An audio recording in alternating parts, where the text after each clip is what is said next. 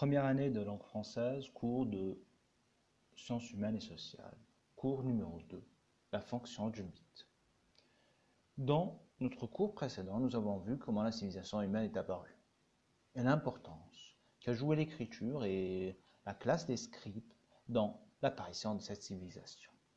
Cette classe de scribes s'est mise à un rôle, celui d'écrire. Et elle s'est mise à écrire, à nous décrire des histoires, des mythes. Mais ces mythes, ces légendes, n'ont pas simplement le rôle de nous raconter des histoires. Ils n'ont pas seulement le rôle de nous divertir. Non, bien plus que ça. Les mythes ont servi pendant des siècles et des siècles à rendre la civilisation humaine possible. D'abord, définissons qu'est-ce qu'un mythe. Page 2. Définition. Un mythe est une tentative primitive et maladroite d'expliquer le monde de la nature. Cette définition nous est donnée par Fraser, qui est un anthropologue américain. Essayons d'expliquer cette définition. Donc c'est une tentative d'expliquer le monde de la nature. Euh, ici, l'homme, dans sa vie de tous les jours, se trouve devant des phénomènes naturels qu'il essaie d'expliquer pourquoi ça arrive, comment? Et il essaie de trouver une explication. Bien sûr, il n'a pas les techniques scientifiques pour trouver une explication, donc il invente un mythe. Voilà. Et euh, nous avons de, beaucoup d'exemples comme ça. Par exemple, le mythe du tremblement de terre chez les Arabes. Les Arabes pensent que la terre est posée sur la corne d'un taureau.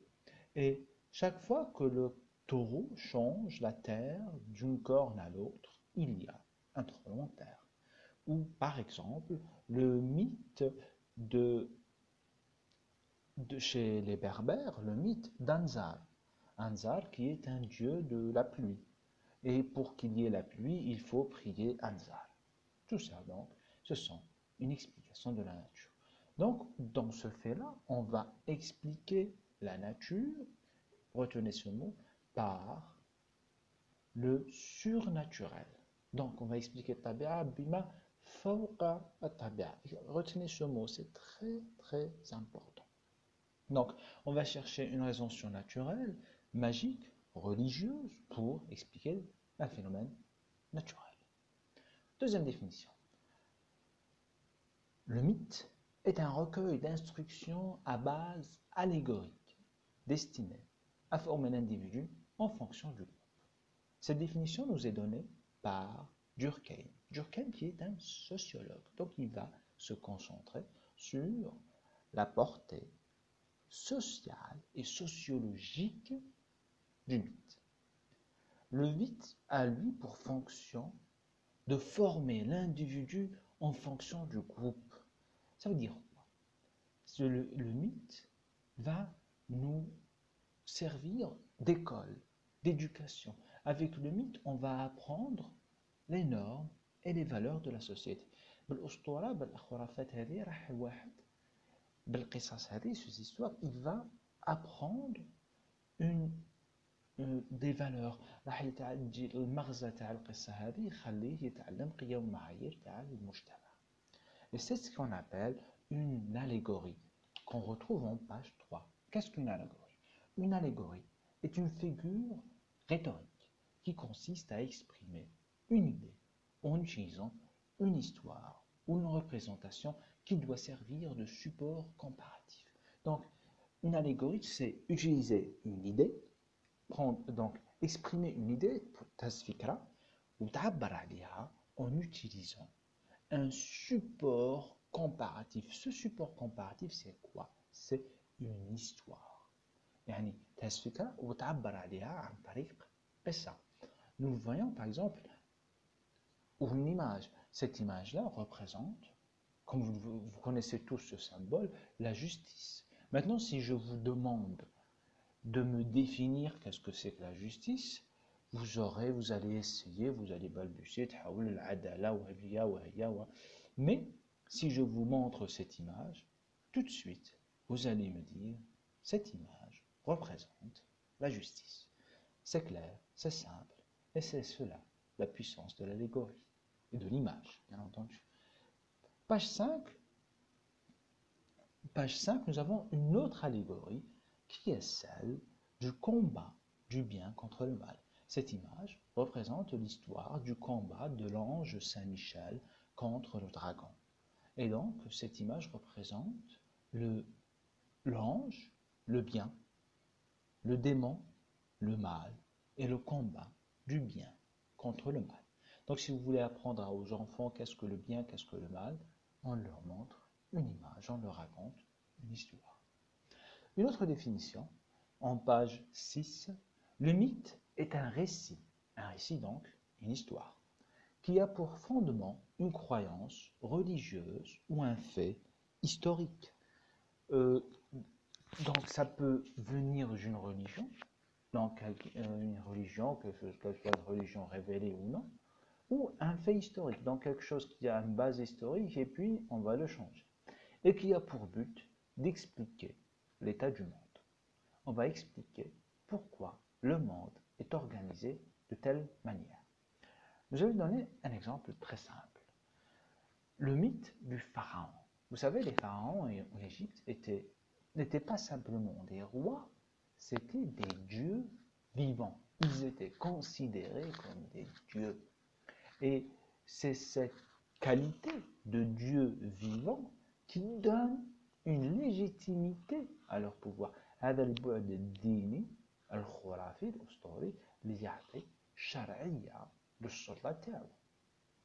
Donc, pourquoi Pharaon est Pharaon? Eh Parce qu'il y a une histoire, il y a un mythe qui dit que oui, Pharaon, c'est la personnification ou du dieu Amon. Donc c'est le dieu Amon sur terre. Donc puisque Pharaon c'est un dieu, donc il a le droit d'être roi. Et c'est comme ça et pas autrement. Voilà. On explique une situation qui existe, une situation même politique dans ce, cas de figure. Il y en a énormément de mythes comme ça qui vont donner une légitimité au pouvoir. Page 7, les types de mythes. Il y a énormément de types de mythes. Le premier, la cosmogonie. Euh, je vous ai ramené une image qui est très simple, mais qui est très évocatrice. La cosmogonie veut dire le mythe de création, ou plutôt de la naissance du monde. Comment le monde est né, comment le monde est apparu. Euh, par exemple, chez les euh, chez les Grecs, le monde est né du chaos. Chez les Scandinaves, euh, les Vikings, comme vous le monde est né de la glace. Voilà, c'est apparu de la glace. Et c'est d'où cette image de lequel est le premier de, du poulet ou de l'œuf? Bien sûr, c'est le poulet ou l'œuf, on ne sait pas. Voilà. Troisième de euh, page 8, deuxième type de mythe, la théogonie. Nous avons vu cosmogonie veut dire naissance du monde, théogonie veut dire la naissance des dieux. Je vous ai ramené une image assez effrayante qui est Chronos, le tableau Chronos de, du peintre espagnol Goya. Cela montre une partie du mythe de théogonie, donc de la naissance des dieux chez les Grecs. Chez les Grecs, les dieux sont nés, donc il y a eu le chaos au début, après il y a eu Gaïa qui est né du chaos, Gaïa qui est la terre, après il y a eu Uranos, le ciel qui est né de Gaïa, après il y a eu les titans, c'est un terme que vous connaissez je crois, qui sont nés de l'union, du mariage de d'Uranos et de Gaïa. Et l'un de ces titans qu'on voit là, le plus âgé, qui est Chronos. Chronos, euh, on va dire qu'il a euh, coupé le sexe de son père et qui est devenu le chef, qui est devenu le chef de la terre, qui est devenu le premier dieu, premier véritable dieu. Après, euh, il a eu peur que ses enfants euh, deviennent des dieux à, sa place, et il, à chaque fois que sa femme donnait naissance à un enfant, il le mangeait. Et c'est ce qu'on voit dans l'image, il mange ses propres enfants, et c'est une allégorie aussi, hein. c'est une allégorie du temps. Le temps qui se mange lui-même, qui se mange, qui mange ses enfants. C'est horrible, c'est un monstre. Bien sûr, à la fin, le plus jeune de ses fils, qui est Zeus, euh, va, euh, sa mère va le cacher, et après, quand il sera grand, il ouvrira le ventre de son père pour qui, lui permettra à ses frères de s'échapper. Et de là, on va commencer les dieux olympiens, Zeus, Poséidon, Arès et autres que vous connaissez probablement. Page 9. L'anthropogonie. Toujours gonie veut dire naissance, vous l'avez compris. Anthropos. Anthropo, c'est comme dans anthropologie, ça veut dire homme. Anthropogonie veut dire la naissance des hommes ou la création des hommes. Toujours, il y a énormément de mythes sur comment les hommes sont devenus, sont apparus, ont été créés. Euh, le mythe grec, c'est un titan qui, a fabriqué les hommes. C'est l'image que l'on voit. C'est euh, le titan Prométhée qui fabrique les hommes. Page 10, un autre type de, mythe, le mythe du cataclysme. Euh, les anthropologues et historiens ont trouvé une similitude qui marque presque toutes les civilisations du monde. Il y a dans des mythes de cataclysme. Cataclysme veut dire une catastrophe. Veut dire que dans le passé, il y a eu de l'humanité, une grande humanité, et après il y a eu une catastrophe et tous sont morts. Nous avons ici une image, la tour de Babel. La tour de Babel, c'est un mythe qui est extraordinaire, qu'on trouve dans la Bible, il dit que les hommes, à l'époque, parlaient tous la même langue. Ils parlaient tous la même langue. Et le roi de Babel a essayé de construire une tour pour monter jusqu'au ciel. Et Dieu, Yahvé, en la Bible on dit Yahvé, ils disent Yahvé. Yahvé a puni les hommes en faisant en sorte qu'ils ne puissent plus se comprendre. Et c'est comme ça que plusieurs langues sont apparues. C'est un mythe de cataclysme. Et puis la tour fut détruite. Autre mythe, mythe de séparation du divin et de l'homme. En fait, euh, dans toutes les cosmogonies, dans toutes les théogonies qu'on trouve, à une époque, il disait que les hommes et les dieux vivaient dans le même endroit. Ils vivaient ensemble les dieux, les démons vivaient tous ensemble. Mais il y a eu un point où ils ont été séparés, où les dieux montaient au ciel, ils vivaient tout seuls, et les hommes vivaient tout seuls de leur côté. Nous revenons ici à Prométhée. Dans le mythe grec, donc j'ai dit Prométhée euh, fabrique les hommes, crée les hommes, et puis il voit que les hommes ont froid, qu'ils ont peur, et il décide de voler le feu aux dieux pour le donner aux hommes. Et en le donnant le feu, euh, après, il se fait attraper par les dieux et il se fait punir. on le voit ici dans sa punition, attaché à, à une montagne dans le Caucase. Et chaque jour, un aigle vient manger son foie. Et chaque jour, son foie se reconstitue et le lendemain, l'aigle vient lui manger. Ça, c'est la punition de Prométhée. Et depuis, les hommes et les dieux, les dieux sont montés dans l'Olympe et les hommes restés vivre sur terre. Page 12, le mythe de fondation.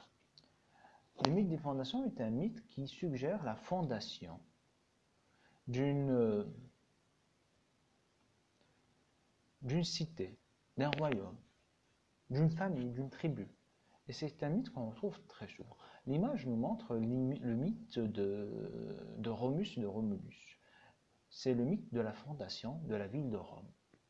L'histoire raconte, vous, voyez, vous connaissez cette image probablement, on le voit sur, les cuissons du club de l'AS Roma, si vous connaissez, normalement vous connaissez, au moins messieurs vous connaissez.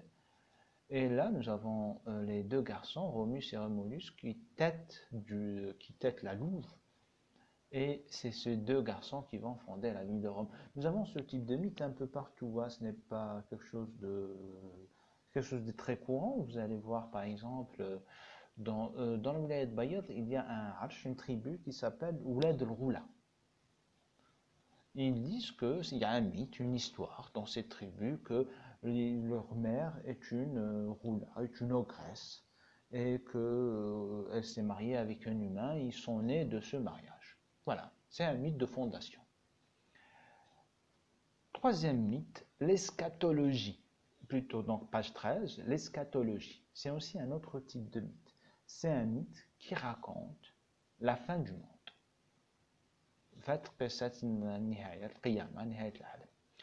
Euh, c'est un mythe qu'on retrouve quasiment dans toutes euh, les cultures euh, humaines. nous avons ici cette image qu'on retrouve dans l'imagerie chrétienne, qui sont les quatre cavaliers de l'Apocalypse, disent que dans avant la fin du monde, quatre cavaliers s'abattront sur la terre. Ces cavaliers sont la guerre, la maladie, la mort, je ne me rappelle plus du quatrième, mais nous avons ces quatre cavaliers de l'Apocalypse qui, qui sont une allégorie aussi, on reste dans les allégories, c'est des images. Hein. La maladie, la mort, la guerre, c'est des images, ce ne sont pas forcément des personnages. Il y a énormément de mythes eschatologiques hein, qui parlent de la fin du monde. Nous avons par exemple chez les Vikings le mythe de, Ragnarok, qui raconte euh, la fin du monde par exemple. C'est magnifique, c'est comme histoire euh, à raconter.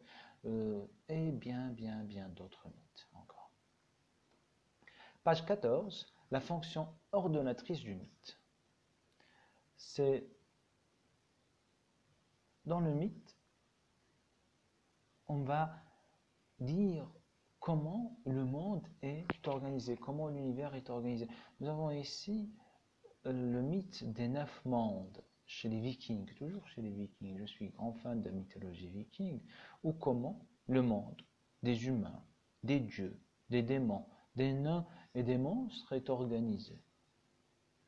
Nous, voyons ici Asgard, qui est le, domaine des dieux, Midgard, qui est le domaine des, des, humains, et bien d'autres gars, dans bien d'autres endroits plus ou moins dangereux. Bon, comment le monde est organisé, comment le monde est fait?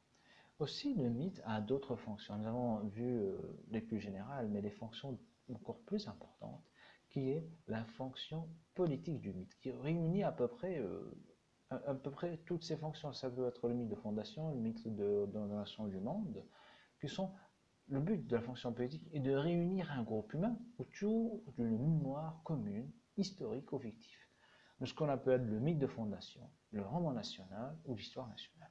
Ça, c'est plus important euh, que ce que nous avons vu parce qu'il regroupe à peu près euh, une bonne partie des mythes que nous avons vus.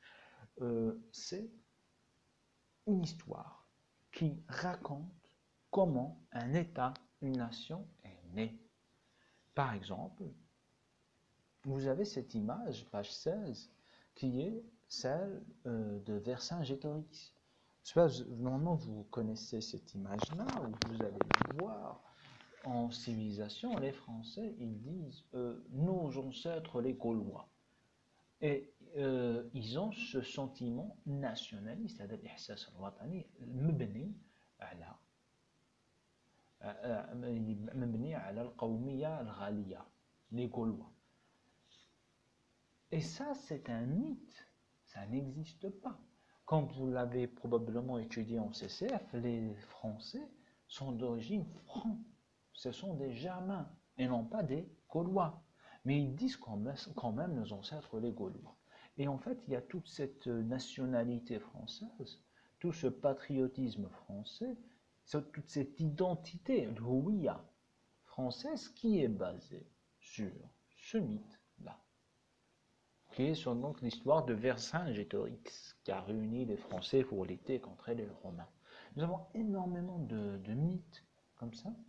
Euh, par exemple, dernièrement, il y a eu une, série sur Netflix qui s'appelle euh, Barbarian. Je ne sais pas si vous l'avez vu ou non, qui rencontre un mythe pareil, celui de Arminus, un Germain qui a réuni les tribus allemandes pour se battre contre euh, les Romains. C'est le mythe fondateur qui réunit le, les Romains. On appelle ça souvent le roman national. Comment? une nation, Daoula, Umma, تبني قصة لتحكي l'histoire Nous avons pareil, euh, c'est aussi, par exemple, euh, nous parlons ici en termes euh, historiques et sociologiques, le mythe de Inayel, celui de, de, de, comment il s'appelle, de Shishnak, Shashank. En parlant, en parlant français, on dit Shashank. Donc le mythe de Shashank, euh, qui, serait donc le père fondateur des Berbères.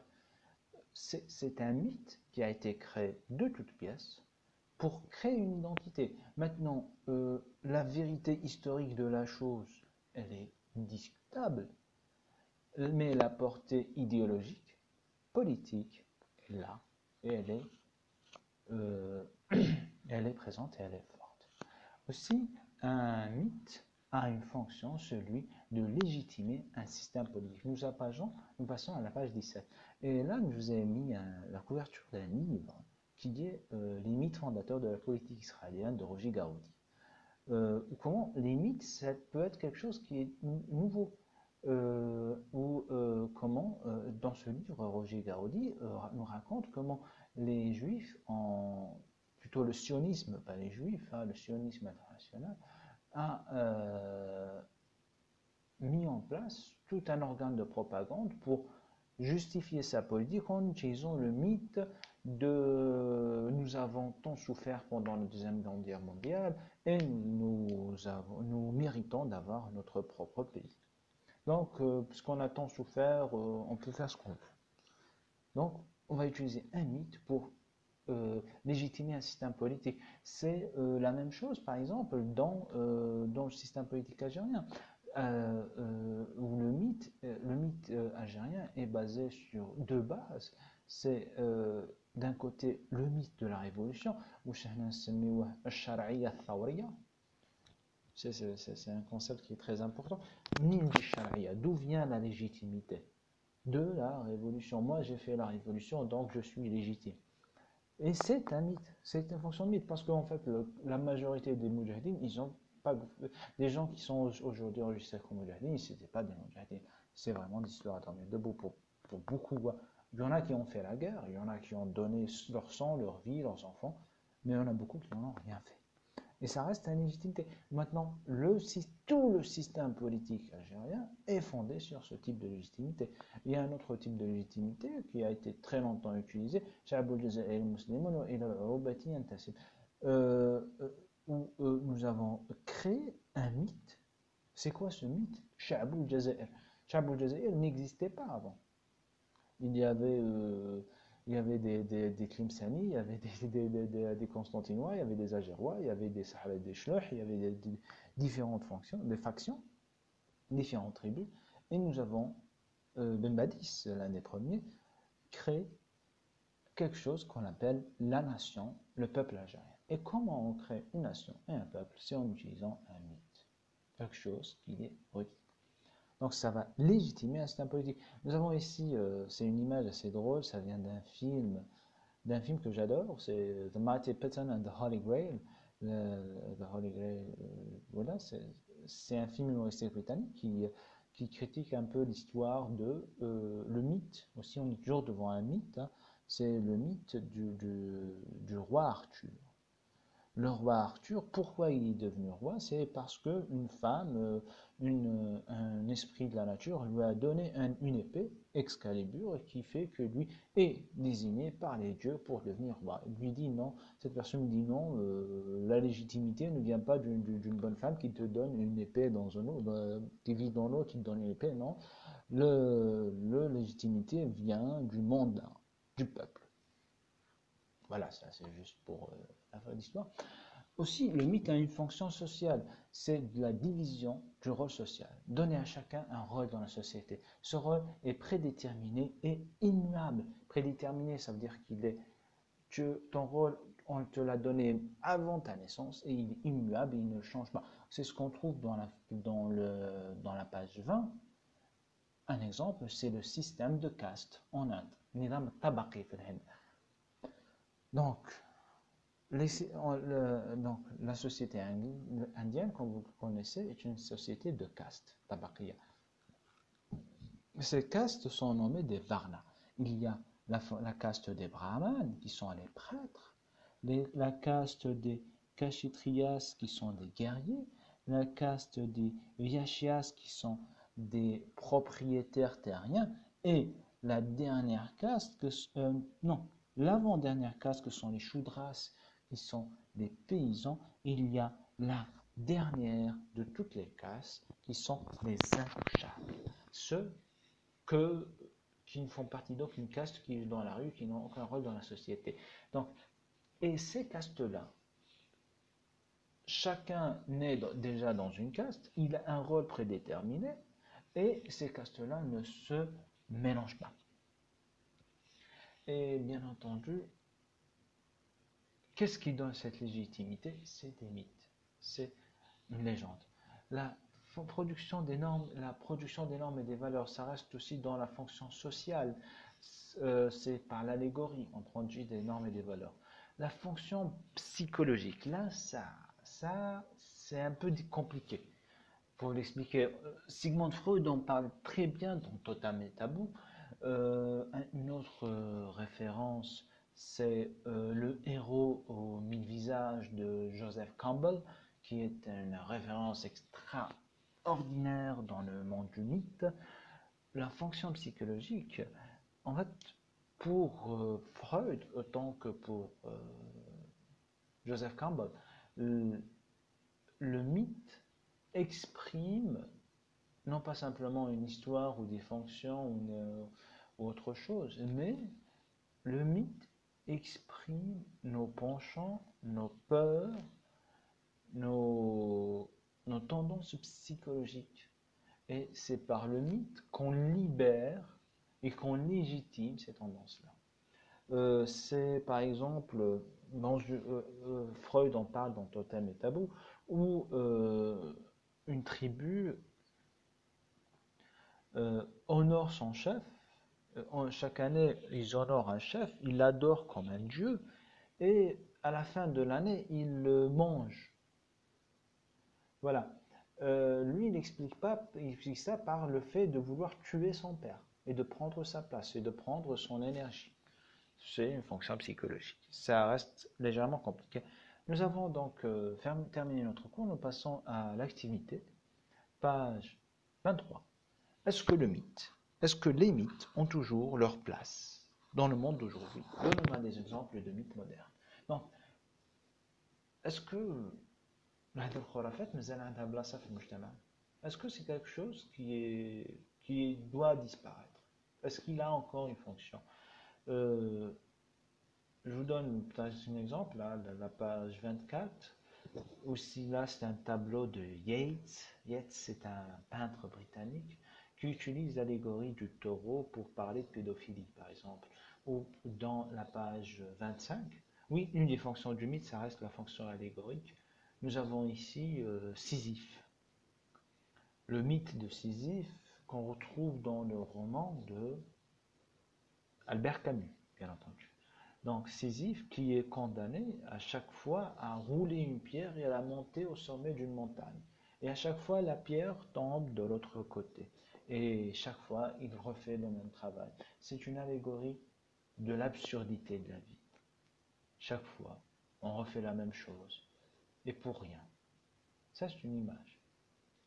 Une allégorie. Donc, je vous demande, est-ce que les mythes ont toujours leur place dans la société? Est-ce que nous avons tous toujours besoin de, héros, de super-héros, de, Captain Marvel, de Captain America, de Superman? Ils servent à quoi? C'est ça la question que je vous pose et que je vous demande de, réfléchir et d'essayer d'y répondre. Voilà, merci de votre écoute.